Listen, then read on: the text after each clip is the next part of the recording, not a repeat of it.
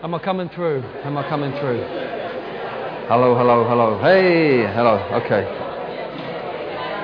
All right, we're going to make a start.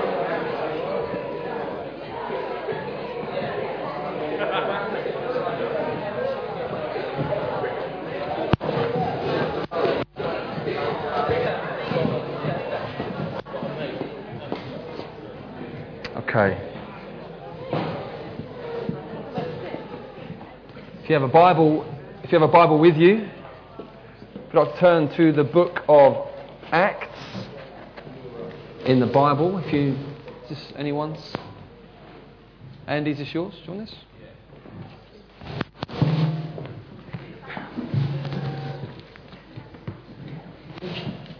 And the book of Acts, in case you're not familiar with your Bible, it's, it's kind of in the last sort of quarter of the Bible. Matthew, Mark, Luke, John, then the book of Acts. And we'll just read chapter 2 from verse 42. We started looking at this last week. We'll look at it again next week. And then that will be like a kind of a mini series for the end of the year. Acts 2:42.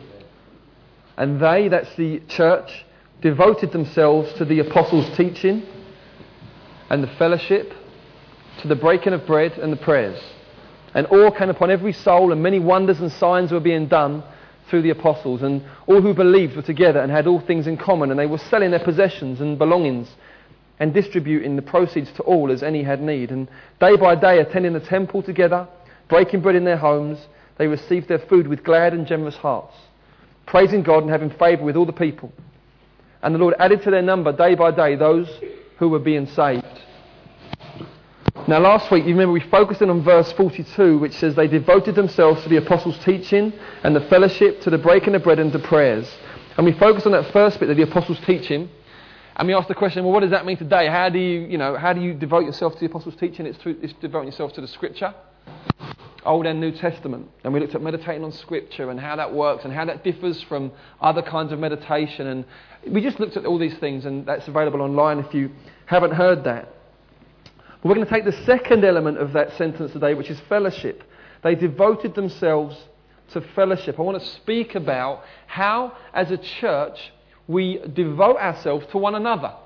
That's what the word fellowship means. It just means to, to fellowship with someone means to partner with someone, means to participate with someone. And so what we see there is, is that they were, they were devoted to one another. What does that look like?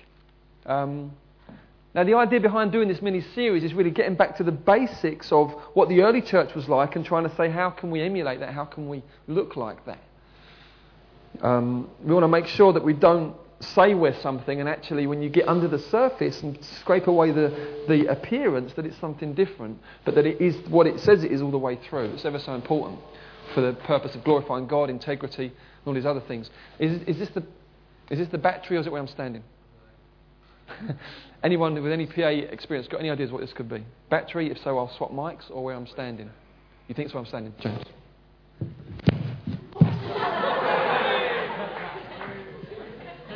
Well, rock and roll, rock and roll move there.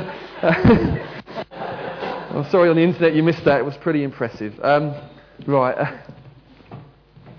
So we're going to look at today what it means to be devoted to the fellowship. Now, the word devote means to earnestly adhere to. It means to, um, it's a strong word. It's more than just something you enjoy doing, it's something that you give yourself to. That's what we see is meant here by devotion. There was a sense of continual adhering to one another and to spending time with one another. Now, it's vital for three main reasons. Number one, the church is described in the Bible as the body of Christ. Now imagine for a moment the horrific implications if those who are supposed to be Christ's body are actually full of strife, divisions, hostilities, um, niggles, etc. What that means is, is that you've really got Christ's body that is kind of like a broken arm there, a torn ligament here. That's really what you've got in, in imagery wise. And so you've got really this idea of someone terribly injured limping around trying to get by. The idea is supposed to be that as an orchestra is tuned into the conductor, and as a, and as a result of being tuned into the conductor, is tuned into one another. Likewise, the idea is, is that we are tuned into Christ, we're tuned into one another.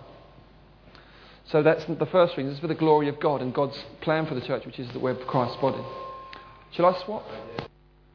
So it's this spiritual imagery of us being the body of Christ. That body needs to be healthy. We're supposed to express who Jesus is on the world. Secondly, we're called to be a counterculture. Jesus says, You're the light of the world. The world is a dark place. You are to be a community right in the middle of the world, but shining bright. And so, really, again, when you, if you just get beyond uh, the surface, the church looks nice, happy, good music, but be underneath it, there's factions, division, hostility, immaturity, a lack of commitment to one another. It's not what it, it's not what it should be. with the light of the world, with the salt of the earth. And so, just for integrity's sake, fellowship's important. And the final thing is this Jesus said that when the world sees the way you love one another, it will look up and say, This is the real thing. And very often the world looks at the church and says, seem to be more interested in money or seem to be more interested, seem to be hypocritical. These are the, very often the charges laid against the church, sometimes unfounded, sometimes founded. But Jesus said, when they see the way you love one another, interestingly, not love them. Interesting. When the world, when those on the outside look in and see the way you love one another, they will say, This is it. This is the real thing. These people are truly followers of Christ. So there's three reasons for starters, really, why it's such an important thing. It's going to be very practical today. The Holy Spirit loves us to be practical. He loves us to get to grips with the concrete matters of what fellowship is. It's not just some abstract idea out there, an esoterical thing that you can't quite grip, but it sounds nice and spiritual. No, this is hardcore, concrete stuff as to how we relate to one another. So it's very, very down to earth. If you're here today and you're not a believer, you're thinking this is about the church, the way they fellowship together, what relevance has this for me? Well, I'm imagining that you're here because in some way you have some measure of interest in Jesus or Christianity. And so what I would say is this, is that this will give you an idea of what it will mean to be a Christian, what it will look like, what God is calling his people to be as believers. Now, the way I'm going to do today is I'm just going to answer questions. Not from the floor, but the questions that I've written down. questions that, safe questions, no. questions that I think perhaps we might ask and think, well, okay, how's this going to work? Some of them theological, some of them very, very practical, but we're going to answer those questions and work through that um, we get to the end. Okay, are you ready? Question number one. Looking at the Bible, what is the precursor for a united church? What do you need to happen in order for church unity to really happen? You know what you need? The Holy Spirit. Acts chapter 1 is about God's people getting ready for the Holy Spirit. Acts chapter 2 is about the Holy Spirit falling on God's people, and then you get what? Devotion. Fellowship is supernatural.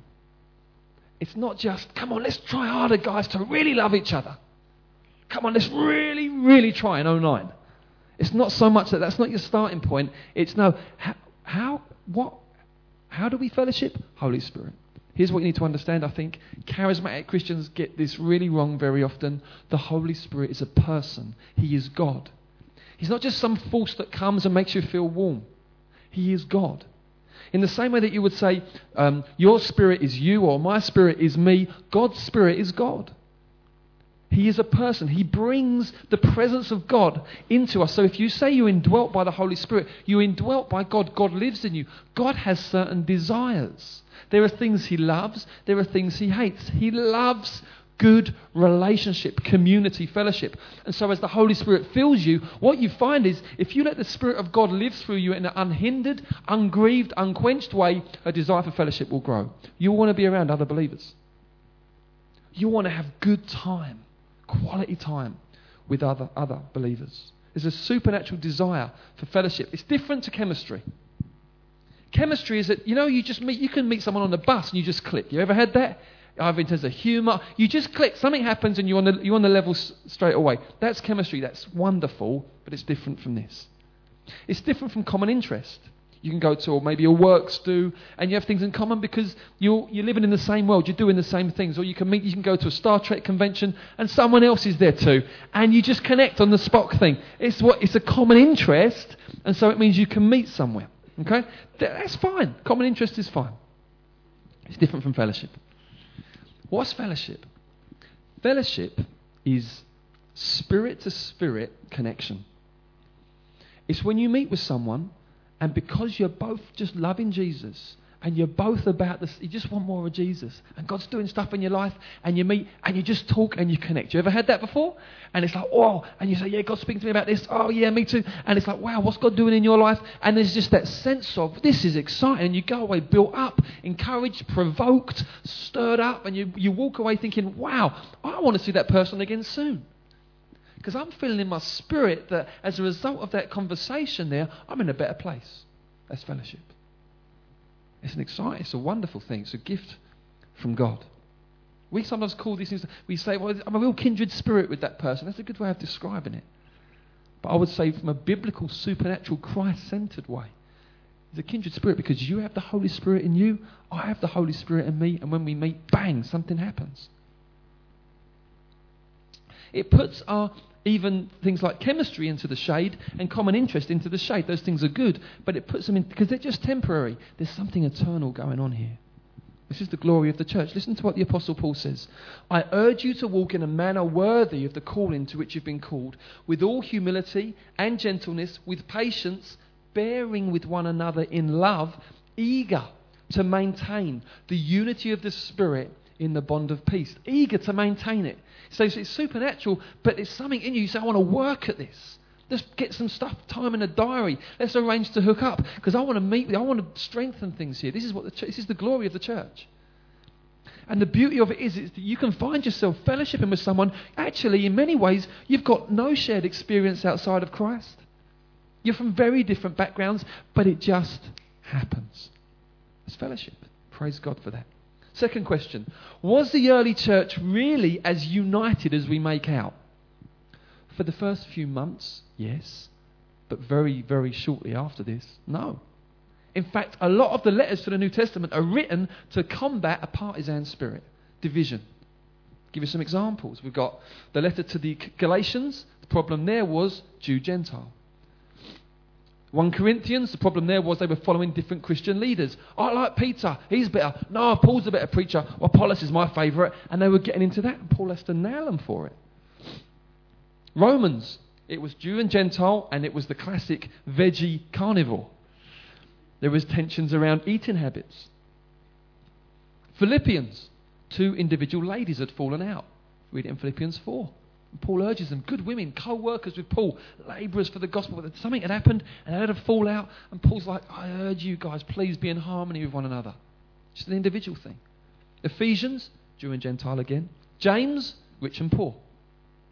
He's saying to me, You're saying you guys are out of order. The rich guys come in and you give them a good seat. Poor guys come in and you, you sit wherever. You, oh, and you just nails them for it. Come on, you should be impartial. And so, actually, the early church struggled with these things just like we do. We need to be real about this. Listen to what Paul says in Galatians There's neither Jew nor Greek, there's neither slave nor free, there's no male and female, for you are all one in Christ Jesus. Listen to him again in Romans. There's no distinction. All have sinned and fall short of the glory of God and are justified by his grace as a gift through the redemption that's in Christ Jesus. Here's the big deal biblically we're all the same. You see, we tend to highlight our differences, don't we? That's what we tend to do. Um, if, even if it's done positively, we're all different. No snowflake is the same. Same with you and me. Now, that's true. That's true. That's the grace of God. He knitted us together in our mother's womb. We're all different. Hallelujah. But biblically, the emphasis is on the fact we're all the same. In what sense? We're all under sin. Some of us are nice sinners. Some of us are nasty sinners. Some of us are posh sinners, some of us are common sinners. But we're sinners. And each of us needs to be transferred by His grace out of that realm of sin into the realm of grace. There's no distinction, Paul says. You can't, because the Jews were terribly proud about their history in God, and they would get this thing about, but we're the Jews, you know, we've got the scriptures, and we have Moses and Abraham, and Paul just comes in and says, there's no distinction. Shocking. We're all the same. We're all under sin. And so you could put a first century affluent Jew in the same room as a first century Gentile pauper, there would be no love lost. But you make those two guys both washed in the same blood that flowed from the cross, both indwelt by the same Holy Spirit, both reconciled to the same Father, suddenly they can fellowship. You see? Suddenly they've got the most fundamental thing in common. They were lost, now they're found. They were blind, now they see. And so the early church wasn't a utopia by a long shot, but the apostles and the writers constantly writing saying, You've got to deal with this, you've got to work on this, because the whole idea is that God wants a people that are united together. Here's something that's very, very important to understand.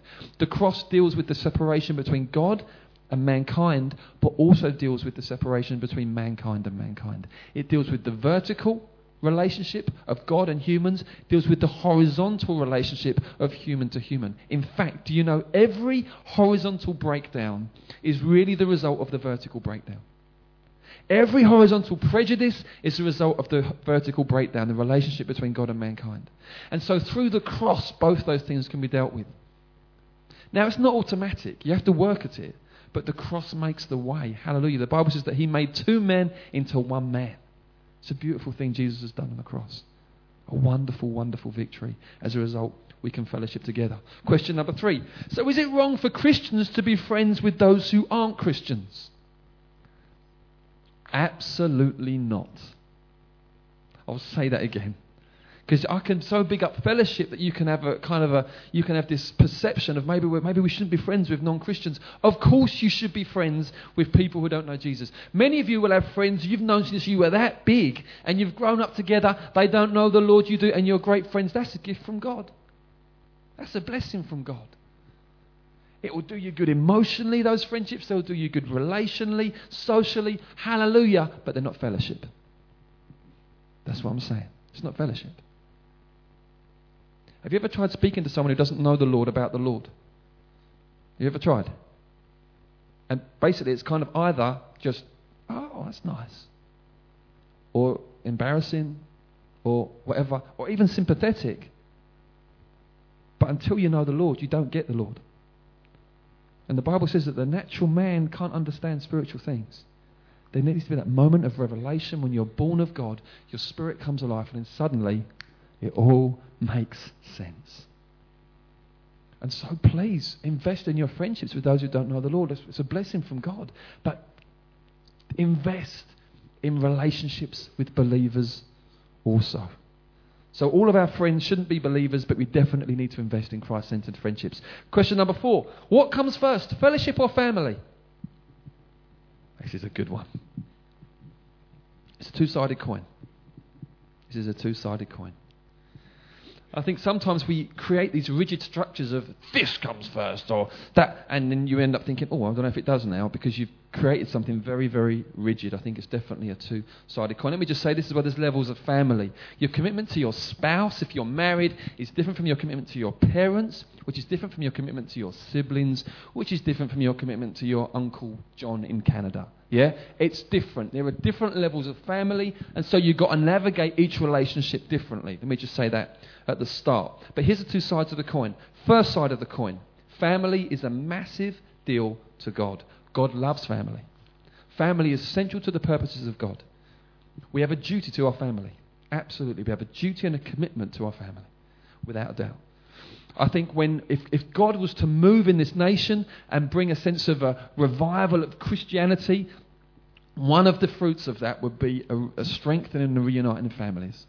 If that didn't happen, you'd have to question is this authentic? A reconciliation between husband and wife. Break, family breakdown, reconciliation coming through the cross. Marriage is restored. I mean, that's just got to happen in the move of God because God loves family. The Bible is clear that the state uh, the, and schools and education are not the primary um, uh, agent of nurture for a child, it's the parents. It's the parents. Parents must never give away that responsibility to the state. Or, no, it's the parents. Family is a massive deal in God's sight. And I, sometimes I would say this believers dishonour families in the name of commitment to the church.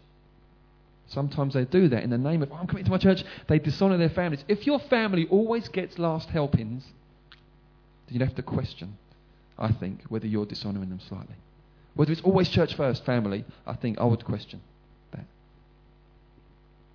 Listen to what Paul says in 1 Timothy. If anyone does not provide for his relatives and especially for members of his household, he's denied the faith and is worse than an unbeliever. There's a sense, of the strength of feeling God has for commitment to family. Second side of the coin, listen to Jesus. If anyone comes to me and does not hate his own father and mother and wife and children and brothers and sisters and even his own life, he cannot be my disciple. Some people say the Bible's full of contradictions. At a moment like this, you may be tempted to think this is one of them. No, it's not. Here's how it works. Sometimes family members do not release us to serve the Lord. At that point, they must be graciously resisted. I'll say that again. Sometimes family members do not actually release us to follow the calling of God on our lives. At that point, we need to graciously resist them. And even if it ends up with them saying, You hate me, you don't hate them, but in a sense, this is what Jesus is talking about here. It could be with a, I don't know, it could be a spouse, even a believing spouse, insecure, feels insecure about their husband or wife's um, involvement in the church, or maybe they've found their niche in the church and they haven't, and they begin to manipulate and say, oh, you know, I don't know, say things that kind of make the person feel bad for being involved in a church, or begin to begin to just pull things in a bit emotionally. So it makes it hard for that person to really run. That needs to be addressed and resisted, not submitted to. That's bad. That's manipulation. Could be parents trying to exert authority. If you're a minor, you obey your parents. If you're a major, or whatever the word is, the opposite of that, you're to always honour your parents, but you're no longer obliged to obey them. So if you're no longer a minor, but your parents are exerting uh, a sense of influence because maybe they're concerned about you and you getting into this Christianity stuff, or maybe they're Christians, but they just, I don't know, who knows, but they're just not liking you following the Lord, or maybe the Lord has called you to another nation. They're saying, How can you do this to us? How can you leave us? And you need to graciously, lovingly consider what they're saying, but not necessarily submit to it, even if it creates emotional difficulty. So be considerate but not manipulated. Jesus is your first love. And sometimes Jesus says this you need to hate your wife for the gospel's sake. Sometimes Jesus says this don't go to church today, your wife's ill, look after her. You understand what I'm saying? So it's not the church, the family, it's Jesus. Jesus. And he says that, and he says that. So you need to understand what are you saying in this situation, Lord? You need wisdom to be led by the Holy Spirit. It's very important. If you've got any other first love in your life, it's idolatry. Okay? Every good relationship in your life comes from Him. He's the source. Okay? So you enjoy it, but your main affection is for Him always. Question number five Is it okay if all my Christian friends are in other churches? It's a great thing to have other Christian friends in other churches, denominations, etc. If you find yourself in a church that says otherwise, you're in a cult.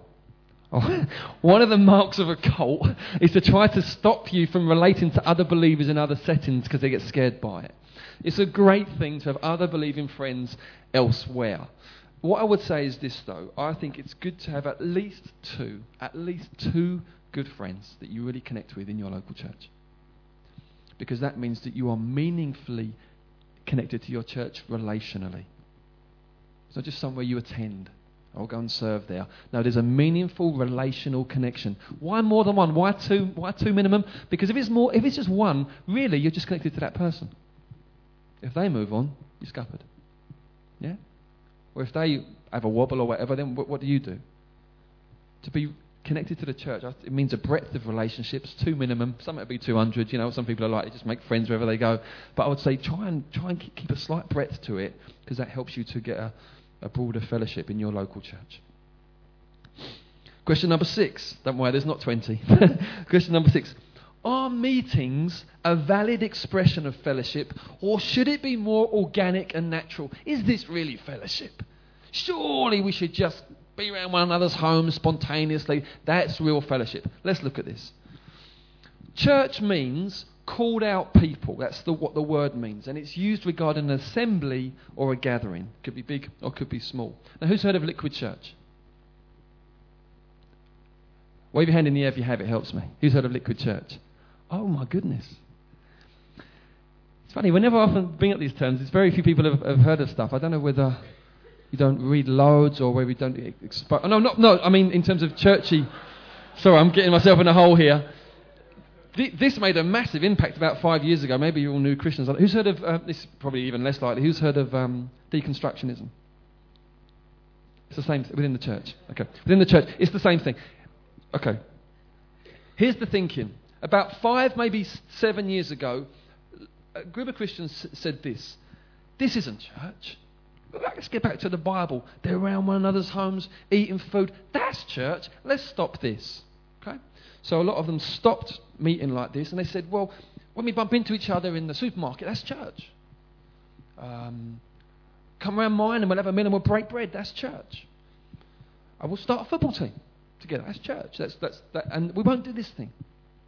And particularly one UK new church movement really bought into this. Oh, yeah, we're going to go for this. Uh, the result being that that movement has completely collapsed.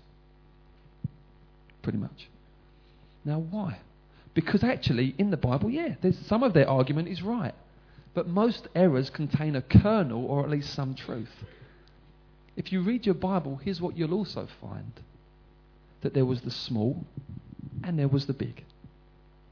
There was the spontaneous and there was the organized. It wasn't institutionalized, but it was organized. It wasn't ad hoc, but it was informal. And you can just read that, and you see, you've got to have both things together. This is God's wisdom. You want biblical church, you have the large and the small.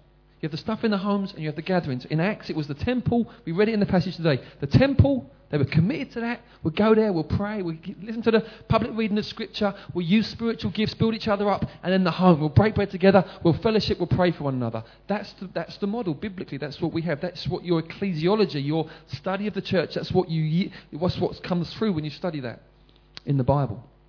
And so and you also find when Paul would go places and plant churches, one of his priorities would be establish elders, get leaders to govern, because these were people that were going somewhere. Not just a group of ragtag ad hoc, yeah, we'll hang out and break bread. That's part of it. But we're going somewhere. We gather to be equipped and envision this is where we're going again. So you get these two things working together. Listen to the writer to the Hebrews. He was, he was um, challenging a bit of liquid church that was going on, and he says this let us consider how to stir up one another to love and good works, not neglecting to meet together, as is the habit of some, but encouraging one another, and all the more as you see the day drawing near. Now, the Greek there for meeting together refers to complete collection. Not just one or two in a home, talking about a complete collection. So we encourage the small, fluid stuff? Absolutely. Gather together for accountability, trips to the cinema, quiz nights, baby showers, lunch in the city, and all of that but we place a high priority on gathering as well. Value these gatherings on a Sunday morning. Value them. In what ways can you value them? Three ways. Number one, just hold them dear in your heart. Hold it dear. Don't say, oh, that again, yeah, I better get up for that. No, hold it dear. This is precious. This is God's plan for his people to gather together. It's God's plan for his people to, to, to be in a big setting and be encouraged and inspired and envisioned. It's God's plan. It's what he wants for us. So just hold it dearly in your heart. Secondly, do your best. Do your best in terms of being here on time. We'll just say that. I was joking with, with it, uh, about it with someone over tea and coffee earlier this morning. We were joking about, so I'm going to give a little prod this morning just to, because I imagine most of you get to work on time. And I guess I'm just assuming that your motives for that are because you want to worship God in your work, not because you'll get sacked if you're late. And um, and so I guess what I'm saying is is that no one's going to sack you here. So let your motives because you want to get here on time. The third thing is this serve. You might say, but I'm not on the road, so I'm, I'm not down this morning. No, no, no, no, no. Come to serve anyway. You see, you might think, well, what do I mean come to serve? I don't want to just jump on the tea and coffee. People are doing it. Now, the Bible says, why do we gather? We gather to encourage one another. build one another up. We prophesy to build one another up. We're to pray for one another. That's, that's, that's how we're to be with one. We're to come here looking, how, what can I bring today? And you might be sitting there thinking, God, who, who should I pray for today? Who can I speak a word of encouragement to? That's the attitude we should come in. We're coming to give, coming to serve. When you come in that attitude, you know what? You receive so much. You, you just receive so much. The Bible says, give, and it'll be given to you. When you come looking to serve others and build others up and give of who you are, you just rec- you receive back relationships. You if you're struggling to find your way into the church, let me encourage you come and give offer to pray for someone after the service, you'll get to know. Them. Give, and it'll be given to you.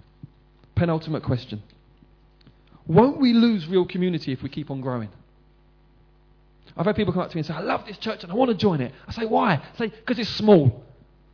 I say, oh, that's nice. But it might not be small one day. Then what? I hope you don't go then. What's the way forward here? See, I don't believe God's spoken to me about we're going to be this size or that size. I don't feel I've, I've heard Him say that, so, you know, I don't. However, we are to be entirely shaped by mission, and mission is about reaching more people. So if we're successful in our mission, we're going to grow. We're going to grow. Now, whether that results in a big church or lots of little churches that we plant out, I don't know. But what it will result in is change, turnover. There will be change. There will be turnover. And, and uh, that can be frightening. That can be uncomfortable. But I think it's better than stagnating, don't you? I think it's the better option than just staying where we are. And, you know. On February the 1st, 2009, we start our evening service. Now, for a while, many of us will be at both services. Those of us that are helping will be at both. But, you know, from February 09, there will be people who start coming to the evening service who have never been to a morning service. There will be people who are part of Revelation Church who have got no idea what happens in the morning. And there'll be those of you that come in the morning that don't go in the evening. You'll have no idea. These new people that have joined in the evening. And that's probably just going to continue and multiply as the years go on. I want to just prepare you for that and just say it takes emotional maturity to be able to walk through that and to cope with that. But I think we can maintain fellowship and community. I think that's one of the reasons why we do our tens, just to make sure there's stuff going on there.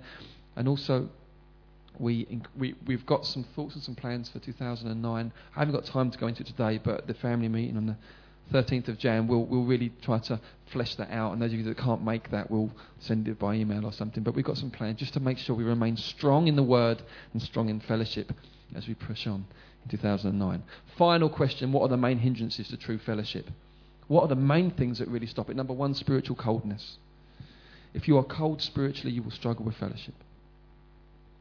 Remember, the true fellowship is the Holy Spirit welling up in you, desiring to connect with someone else who's loving Jesus. If you're cold in the Spirit, it will affect your relationships with other believers. It flows from Christ. So, what do we do? Well, listen to Hebrews 12. Let us lay aside every weight and the sin which clings so closely if there's spiritual coldness in your life, you just think, man, I'm just tepid. You know, I'm freezing or whatever. I need help. Speak to your tens leaders. Speak to me. We'll help you. We'll give you wisdom as to how to lay aside those weights so you can really run and really get hot for God. God's a consuming fire. He wants us to be hot like Him. And as we let the Spirit dwell in us, He will bring that heat to us. Another thing is schisms in relationships. That is a real hindrance to true fellowship. Mistrust, suspicion, fallouts, niggles, unresolved quarrels, etc. Bad news. The church is described in the Bible as living stones being built together to make a house for God. And what are they glued together by? Love. Satan loves to attack relationships in the church. He loves to destroy fellowship. If someone has wronged you in the church, what do you do? What should you do? Go and speak to them. Go and speak to them. Don't go and speak to someone else about them. I'll say that again. Don't go and speak to someone else about them. Speak to them. You might think, well, I think they've wronged me, but I'm not sure. I don't know what to do. I need some wisdom. Okay, go and speak to one really wise, objective, mature person for counsel. But don't start doing that thing where you start sharing it with other people for prayer. For prayer. Let me just tell you what happened. It's not prayer, it's gossip. Gossip destroys the body of Christ. Destroys the body of Christ. We mustn't give room to any kind of gossip in the church. Totally wrong. Okay, you go and speak to the person. Don't, don't say, well, I would do, but I know what they're like. They're not going to respond well. That's their issue. Your issue is do what the Bible says. Speak to them. What if they don't respond well? Take one other along with you. Say, look, you've sinned against me, and take a witness. Seriously, yeah, seriously. That's a, it's making a bit of a big deal, isn't it? It is a big deal. If your relationships are out of kilter in the church, it's a massive deal. Then why do they don't respond then? You take it to the church. seriously? Yeah, seriously. And why do they don't respond then? Then we ask them to leave the church.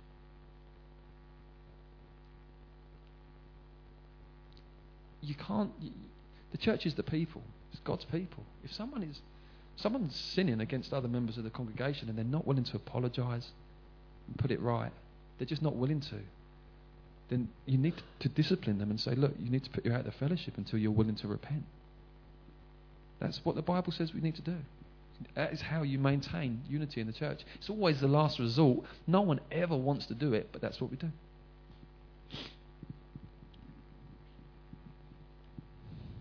What if someone in the church just bugs you?